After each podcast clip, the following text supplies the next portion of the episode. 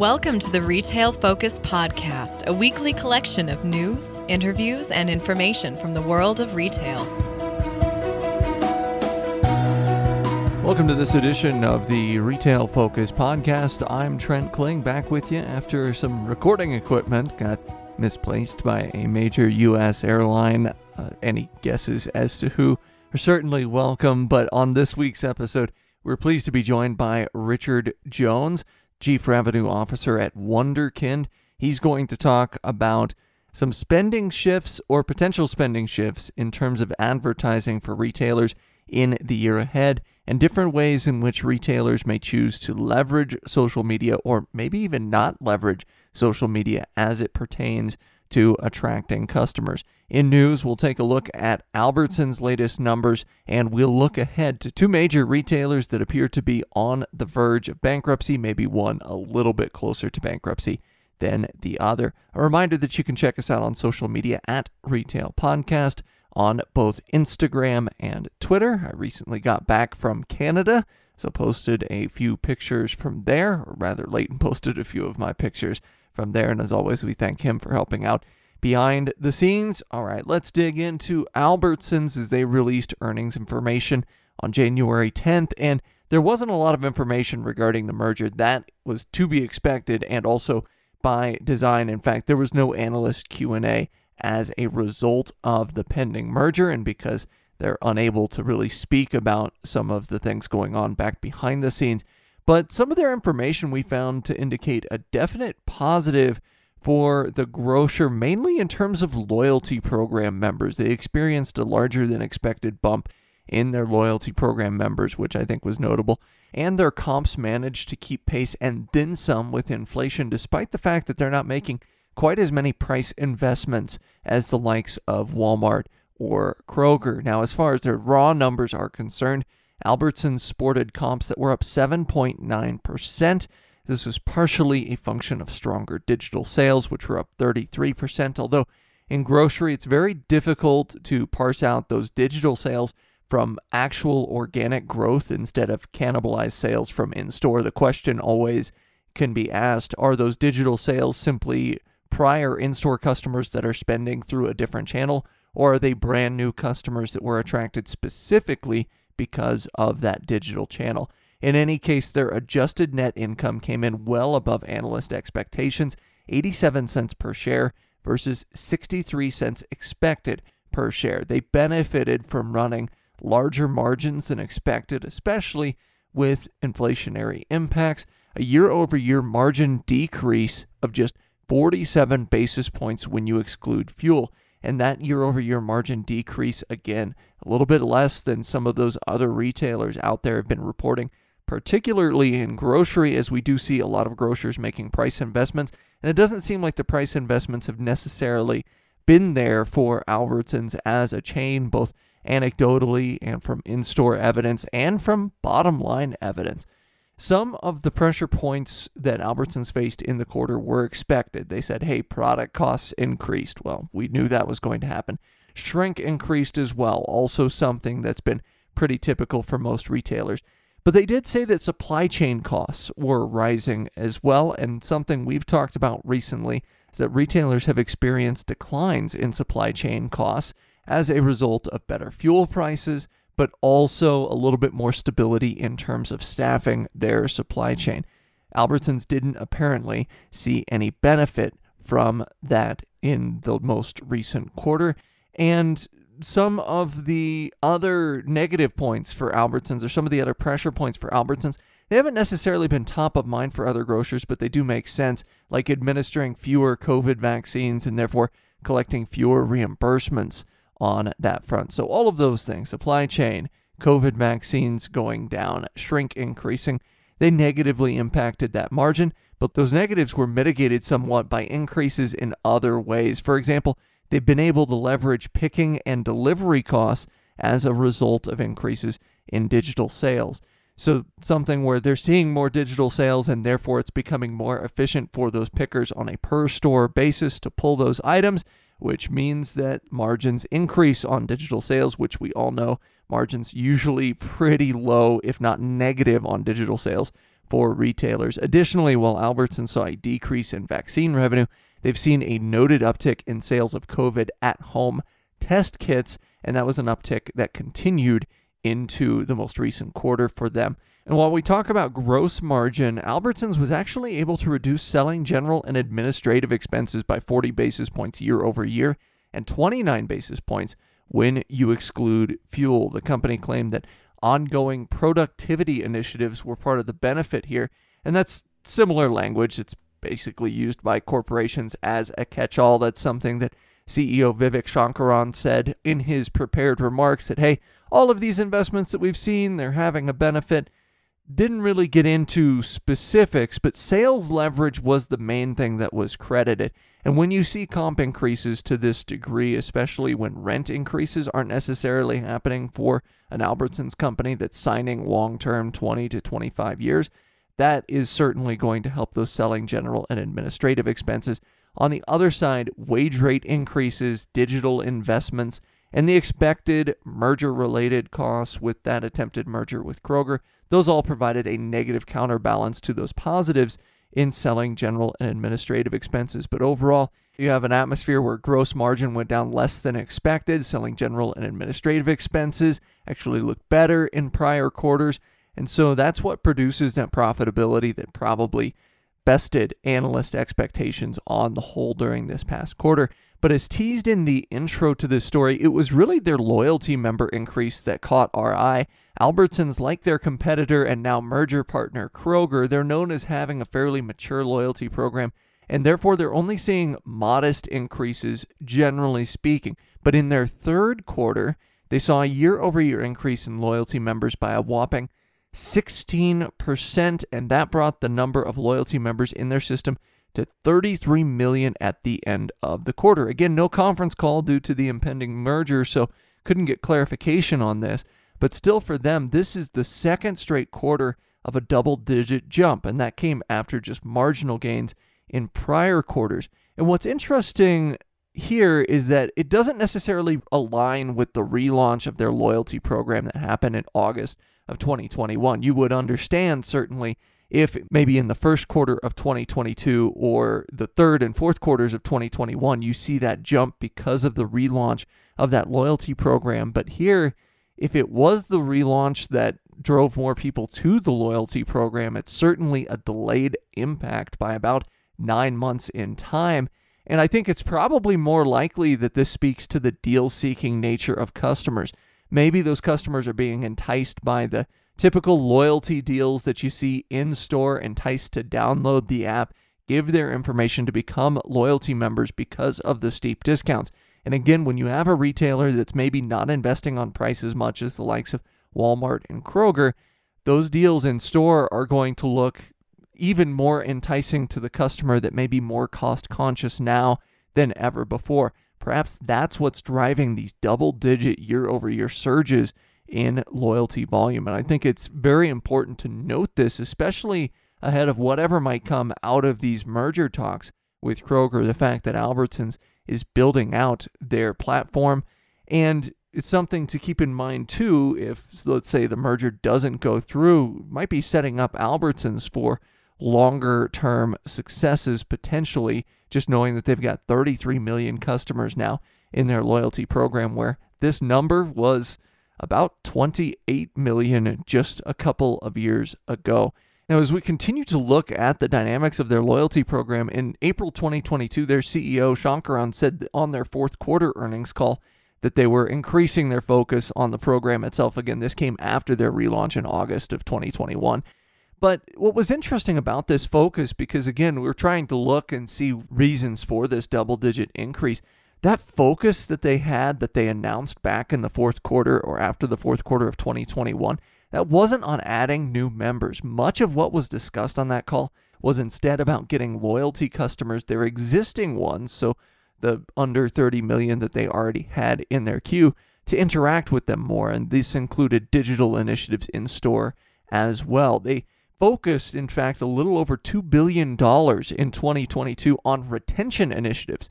So, not attraction initiatives for these new customers, but retaining the loyalty members that were around. And certainly, this can help the overall number of loyalty members there if you have some people that aren't active or some people that cancel their loyalty program membership. But overall, it seems like the retention initiatives have been working. Their focus on holding those customers that they attracted during the pandemic also seems to be working.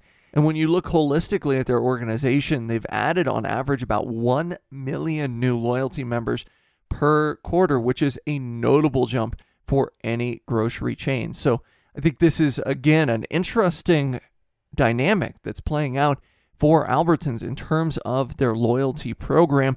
The fact that they are adding so many new members on a quarter by quarter basis, and they don't seem to be doing it necessarily solely through these retention initiatives.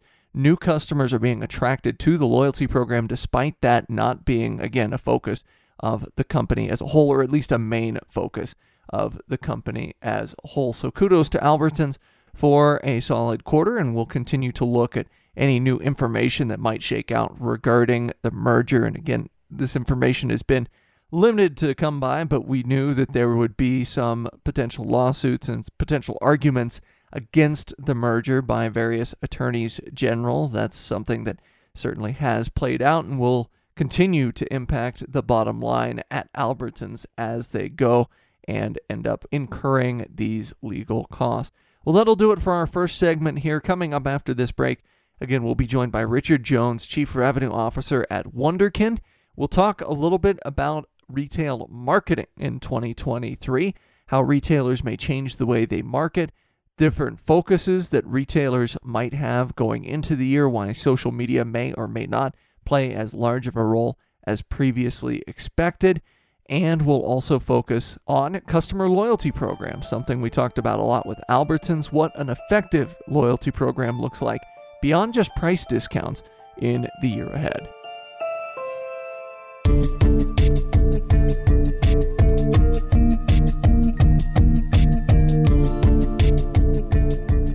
As we continue to preview the year ahead in retail, there are a lot of trends that continue to pop up.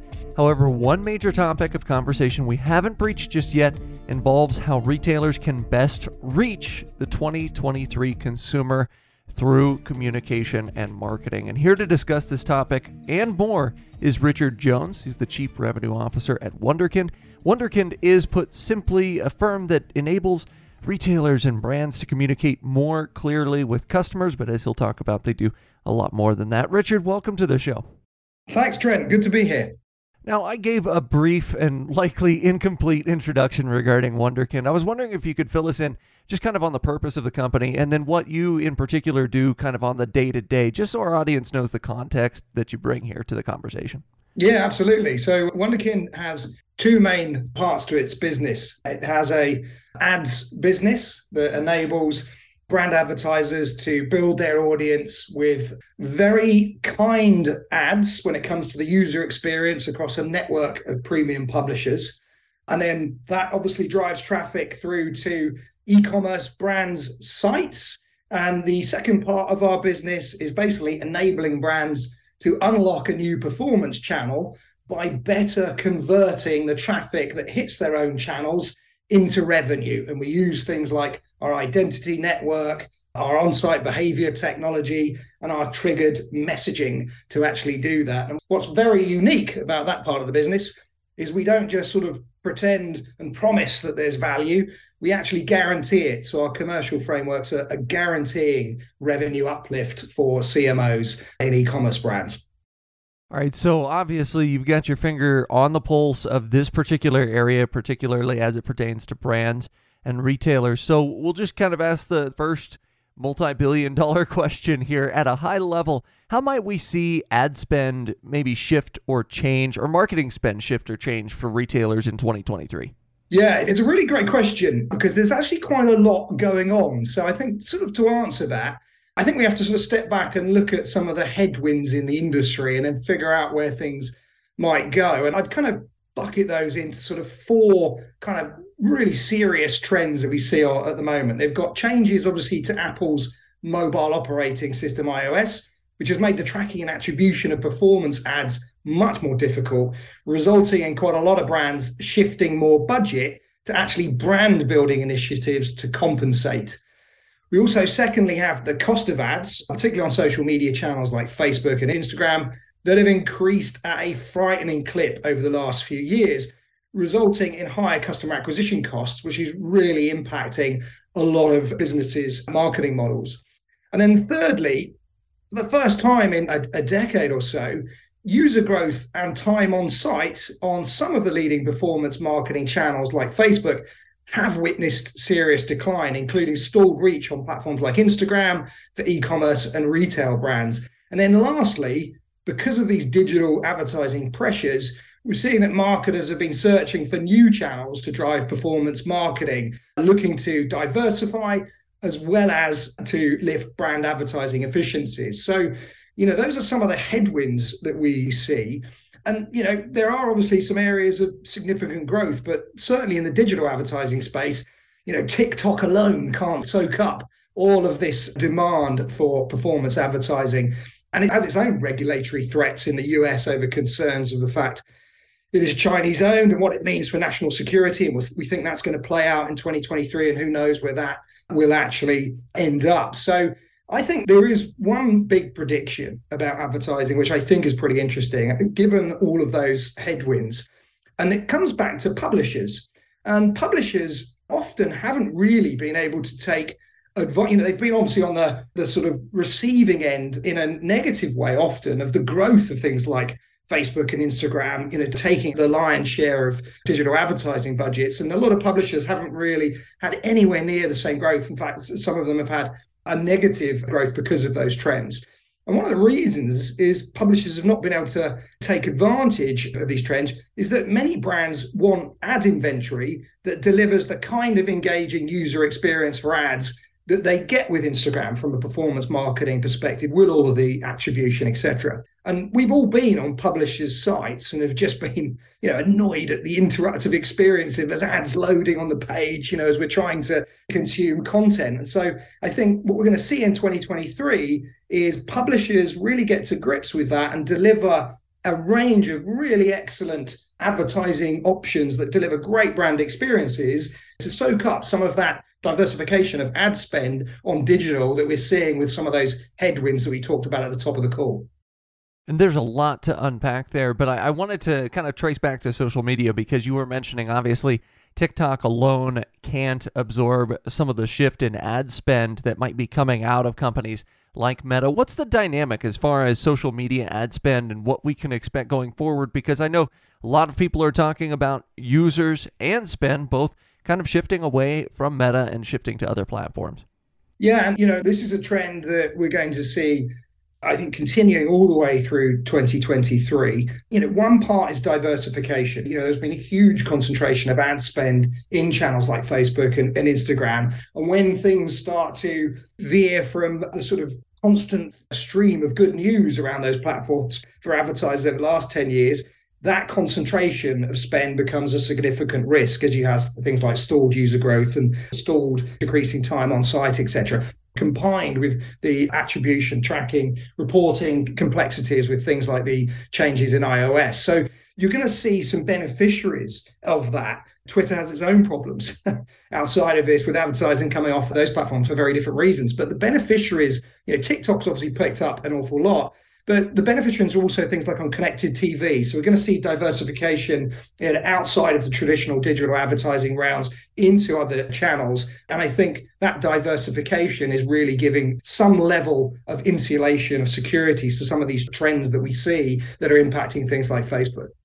All right, so we get that trend of diversification happening. One of the other things that you mentioned, of course, is new channels. And, and you've discussed some of the traditional channels, especially as far as publishers are concerned and the like but maybe what are some new channels or some channels that brands might jump into for the first time over the course of the next year? You know, we've seen quite a lot of advertising shift to commerce platforms and partners like Amazon, you know, like Etsy, look at everything's going on at Target, Walmart, etc. And so I think we're going to see more and more of that as well. So these non-traditional channels, which are really the marketplaces for goods, are going to take up an increasing share of the overall ad spend. You know, funny enough, we talk a little bit about the is this going to herald a golden age of mind, the return of a golden age of, of marketing here at Wunderkind, Because we've been in a very metrics focused world as digital advertising has really been at the fore of what everybody's doing. And with this you know ability to deliver hyper personalized targeted ads at scale on platforms like facebook with previously no impact ability to use things like third party cookies and therefore leverage a whole coterie of different data partners to be so granular with the targeting of ads at scale you know as that world starts to sort of dissipate you are seeing a return not just to the channels that people are using to drive their advertising but also the format. So i mentioned about kind of the increase in more kind of brands led advertising. And we're certainly seeing that. So when I talk about the golden age of marketing, are we actually moving back into more of a marketing world that's actually driven by creativity to deliver that kind of brand marketing? You know, I hope so as a marketer that's been around for a long time, because it's good to see the return of creativity to the fore of kind of CMO's plans. Boy, and you mentioned this creativity. This goes back to something that you discussed in the very beginning. You know, one of the principles surrounding Wunderkind is, of course, to create advertisements more or less that people want to interact with, that people want to see. It's not just a bombardment in terms of advertisers. So, I'll ask you this what do customers want to see as far as ads in 2023? Because we've talked about the retail or brand perspective, but on the customer end, what are they thirsting for this coming year? Yeah, so with advertising, you've always got this balance. You've got to walk this tightrope between privacy and personalization. Users, on the one hand, quite rightly, you know, there's a big push for not having their data kind of resold through an ecosystem when they haven't given explicit permission. But at the same time, we've seen from user research over the last year, 18 months, that they also want a personalized experience so that the ads are relevant to them. Now, that's a tightrope we all have to walk. The second piece that we see coming from consumers' demands in terms of ads is they actually want to have experiences that respect what they're doing as a user. So typically, a lot of ads have been interruptive on many digital channels, particularly as I mentioned, publishers.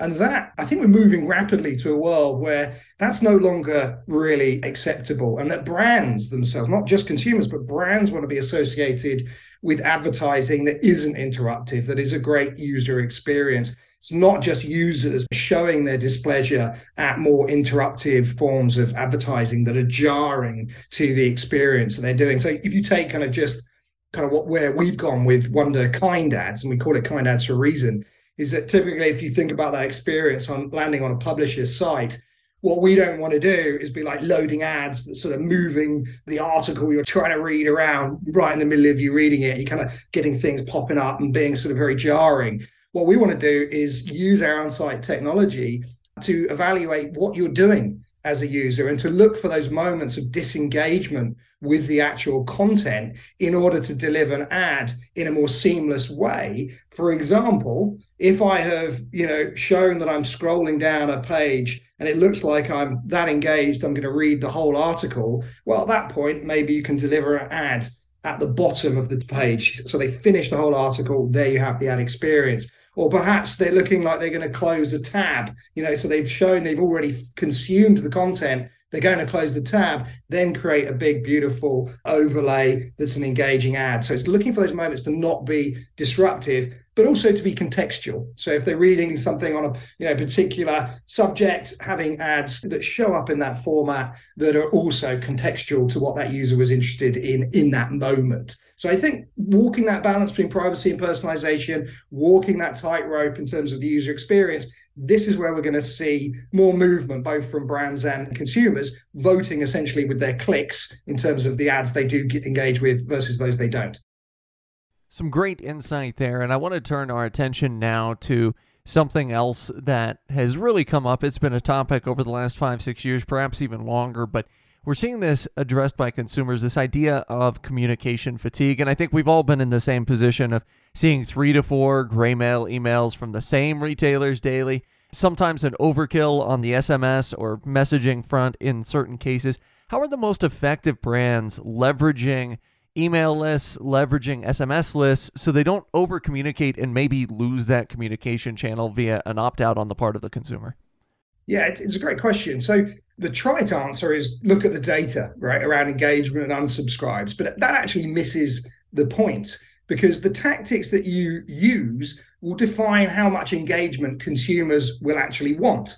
So the deeper and more personalized the experiences that you offer when you connect with customers, the more likely they are to be happy to have more of it. So that's actually key in many ways to what we've been doing at Wunderkind, which has been really since the inception, enabling e-commerce brands to understand more about the consumers that are visiting their own channels using our identity network, using our on-site technology, and then to trigger one-to-one messages across things like email and text, as well as on-site experiences that are tailored so perfectly for that individual that conversion rates are far higher than without our service. So it's definitely not simply about the amount of engagement. It's a question of the quality of engagement that will define the amount that a consumer will actually allow you with good conversion rates to field to them if you think about it, that's just in text and email, whatever, across our own channels. We've been talking about ads. Think about that from an ads perspective. One of the reasons something like Instagram could scale its ads so quickly over the last decade was because the experience of ads on that platform was far superior to what most digital ad experiences were like. Ads were beautiful and highly targeted, and due to that, users could stomach more of them without turning away from the platform. So, getting that right balance between volume and quality in terms of the engagement is really where marketers should earn their crust. And that's a great point to note there. It becomes more about what is in those messages and what is in those emails to ensure that people are actually interacting with them rather than tuning them out. So I'm also curious when it comes to this. Oftentimes, these emails, these messages appear as part of a loyalty program. And this is one of the most powerful tools the retailers have at their disposal. Regardless of sector, we've seen a lot of positive impact that an effective loyalty program can have on sales. What should an effective loyalty program look like for the 2023 consumer? Yeah, so, you know, firstly, obviously, let's state the obvious loyal shoppers are trusting brands, right, for cheaper product recommendations and incentives that are going to match their lifestyle and budgets. And that's one of the major draws of a loyalty program. You know, things like hassle-free returns in loyalty programs, etc., will be used to keep customers coming back in 2023. But if you actually look at the research around what consumers want from a loyalty program, it shows a slightly more complex picture. And, and there's um, a piece of research that's produced every year by actually Cheetah Digital with e-consultancy called the Consumer Trends Index. And that has clearly shown over the last few years that loyalty programs do actually need to evolve away from just sort of points for purchases and that kind of you know, discount mentality. Consumer expectations around what they value from a loyalty program are much more nuanced than that. You know, it's not all about wanting discounts. Increasingly, from that research, and they offer the same questions over multiple years, you can see it changing increasingly the consumers are actually looking for loyalty programs to offer more things than just discounts. They're looking for exclusive content. They're looking for unique experience. They're looking for being able to engage in things like competitions and sweepstakes and to have early access to new products, etc. You know, it's a tool to get rewarded for loyalty, but also to get closer brand engagement. And I certainly think in 2023, just delivering the more kind of points for purchase type loyalty program really will only get you so far. If you're trying to deliver more revenue from your best customers, you have to think about kind of that emotional loyalty and how you're supporting it through your loyalty program. So we know that customers are asking for more than just discounts through the loyalty program, but we also know that the consumer in 2023 could be a, bit more price conscious given everything that's happening on the macroeconomic level. And I'm curious what we're seeing now from retailers, from brands, as far as messaging surrounding price or value now that we're seeing maybe some pocketbooks tighten up a little bit with inflation.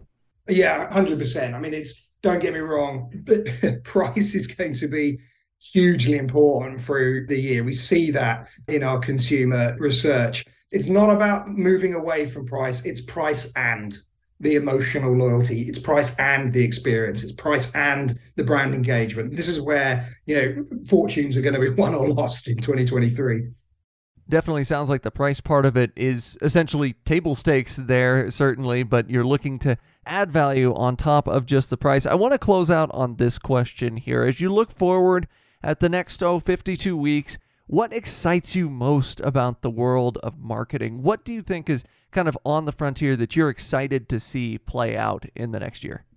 Yeah, so I'll come back to innovation, I think, is the piece that I'm most excited about. And I mean, it's very clear in any economic cycle, the most fertile ground for people actually being innovative with the business models that they operate in, the innovation in terms of customer engagement, customer messaging, innovation in terms of new products that are brought to market. It's always in a down cycle in the economy. And so, you know, for me as a marketer that is, is approaching 50 years old next year, you know, this is my fifth recession. You know, I founded a company in the 28, 29 recession that was a wonderful kind of period of my life to move through. You can just see that with, you know, businesses having to reduce staff to shore up their cash balances, etc., to survive an economic downturn, what effectively that does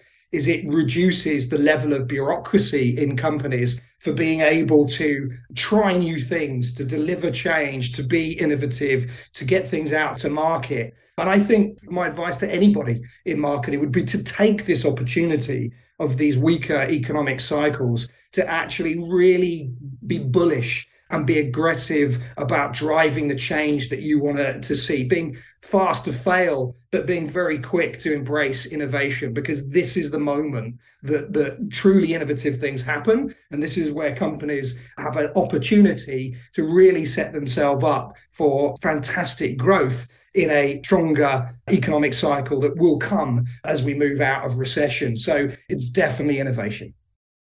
All right, well, fantastic insight here, and certainly went just beyond that surface level on a number of topics as it pertains to marketing in the coming year. Richard, once again, we thank you for taking the time to join us today. Thank you, Trent. Appreciate it.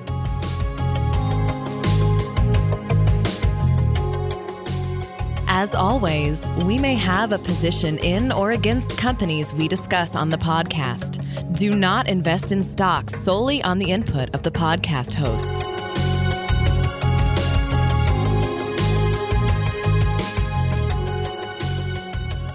We thank Richard for taking the time to join us. And in our final segment, our looking ahead segment, we dive into news that's broken over the last couple of weeks regarding larger retailers. The main one, Bed Bath and Beyond, they issued a statement doubting they could go forward as a going concern as things are structured now. And another report regarding Party City saying that they are expected to file bankruptcy within weeks. The initial report came out on January 5th, so hasn't yet happened as of the recording of this podcast, but they've engaged AlixPartners as a restructuring advisor. Obvious reasons to look ahead towards this story anytime you talk about a retail bankruptcy. You know, the number of larger firms that declared bankruptcy did kind of take a, a tilt down in 2022 as you saw retail rebound a little bit coming out of the pandemic. But when you look at retailers that could reasonably expected to experience financial issues during the course of the pandemic, Party City would probably be tops of the list because gatherings were limited. You would think that maybe with 2022 more gatherings occurring, people would come back to Party City. But again, they serve a subset of the population, a subset that's looking to have larger gatherings, larger parties that can easily pick up the same merchandise at general merchandise stores or even dollar stores that are more price competitive. Basically, the lowdown on Party City is they've got $1.7 billion worth of debt on their balance sheet. They've got a $32.8 million interest payment due February 15th. There is some doubts as to whether they will be able to make that interest payment. And overall, their market capitalization there in terms of their stock has dipped below 50 million. So some of these interest payments are more than the entire market capitalization of the company on the stock market. So obviously uh, a bit of a negative there for Party City who was a retailer that was more or less stagnating before the pandemic. You would get an up quarter and then a down quarter. They did have somewhat of a brick and mortar growth plan in place. They'd built out their e commerce platform a little bit more before the pandemic, but obviously, pandemic impacts certainly have hindered them. Regarding Bed Bath and Beyond, they released earnings for their quarter ending November 26th, and they were putrid. There's no other way to put it. Comp sales declines of 32% across their company. Comps were down 34% at Bed Bath & Beyond. They declined in the low 20% range at buybuy BABY. Now, a lot of the blame went to the lack of stock, and something that we've heard a lot from Bed Bath & Beyond about over the last year, and I even touched on it prior to Christmas, was the fact that they were having a difficult time sourcing inventory and getting inventory into their stores. A lot of this was thought to be and said to be a function of supply chain issues that were hindering everyone worldwide. But now, as we get out of those supply chain crunches that we saw in late 2021 and early 2022, as supply chains begin to normalize a little bit more, at least whatever the new normal is, throughout the globe, you begin to wonder if Bed Bath & Beyond isn't experiencing a similar type of effect that major toy retailers actually have seen prior to declaring bankruptcy. You think back to the early 90s when Children's Palace declared bankruptcy. Overall, the main catalyst to that was their inability to get merchandise on shelves because they didn't have liquidity and their vendors weren't willing to extend them credit because of the poor financial performance of the company. That resulted in one holiday season, them stocking many fewer toys than they had in previous holiday seasons, which of course tanked their revenue and led directly to their bankruptcy. It seems as though that same cycle is playing out with Bed Bath & Beyond after it played out to some extent with Toys R Us in fact in recent years. And we can say, "Oh, well, hey Bed Bath & Beyond, they're just falling victim more than others to these supply chain issues." But the reality of it is comps were down by over 20% at buybuy BABY as well. And we've not heard from many apparel retailers, especially later in 2022, as well as retailers that sell baby gear, that they've had issues with sourcing or at least issues outside of what other retailers are experiencing. And this leads me and some others to believe that perhaps the sourcing issues and the fact that their inventory is down in some cases, their in stock position is down over 70% in some categories year over year. This could be because vendors maybe don't want to extend credit or just don't want to give Bed Bath & Beyond first crack at merchandise when they could give the first crack at merchandise to other more effective retailers. I mentioned in my visit to a Bed Bath & Beyond store just before Christmas that again the stores were empty but very very adequately staffed. Obviously, that's not a recipe for financial wellness and financial well being. Now, the associates in that store were very, very helpful and were trying to basically suggest alternative items where there were out of stocks. One particular was I was told by an associate that there were no knife blocks to be had for sale in their entire system, basically, which is, again, notable and again a product of that supply chain issue, whether that's caused by Bed Bath and Beyond themselves, basically, or whether that's caused by things outside of their control. So between Party City and Bed Bath and Beyond, the reason to look ahead is very simple. You've got a lot of retail real estate in some cases in Class A centers, but in most cases, especially with Party City in Class B centers, a lot of retail real estate that's going to be vacant potentially if these companies can't pull through. And there's no guarantee that either will pull through if either declares bankruptcy. Of course, it's entirely possible that someone buys up either or and keeps them going as a retailer. But we have to prepare ourselves for the likelihood that that may not happen, and a stalking horse bid by a liquidation firm could be the winning bid for one or both of these companies. And we don't know specifically if Bed Bath & Beyond will go the bankruptcy route, but it certainly does appear as though they're headed that way. With Party City, all reports indicate that bankruptcy is pretty well imminent for them. So, obviously, some big stories to look ahead to in 2023 regarding these retailers that some would call niche retailers that maybe saw effects from the pandemic and all of the trickle down effects there. But moreover, you really have to ask questions about recent leadership at both companies, whether leadership did everything that they could do to put these companies in a great position. I think we've covered on this show that Mark Tritton, certainly we were a big believer in him at first, but that turnaround plan just took too much time. They alienated too many customers in doing things and getting things done there.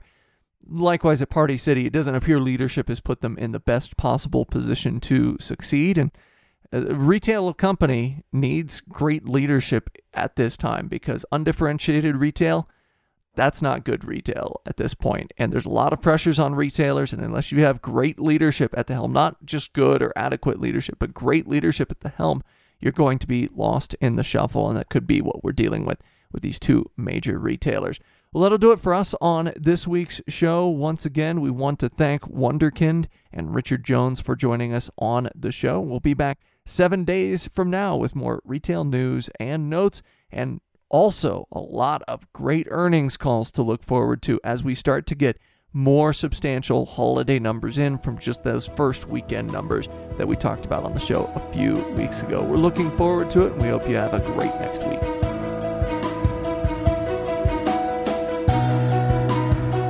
This has been the Retail Focus Podcast. For more, visit our website at retailfocuspodcast.com and subscribe on iTunes or Stitcher. Follow us on Twitter at Retail Podcast.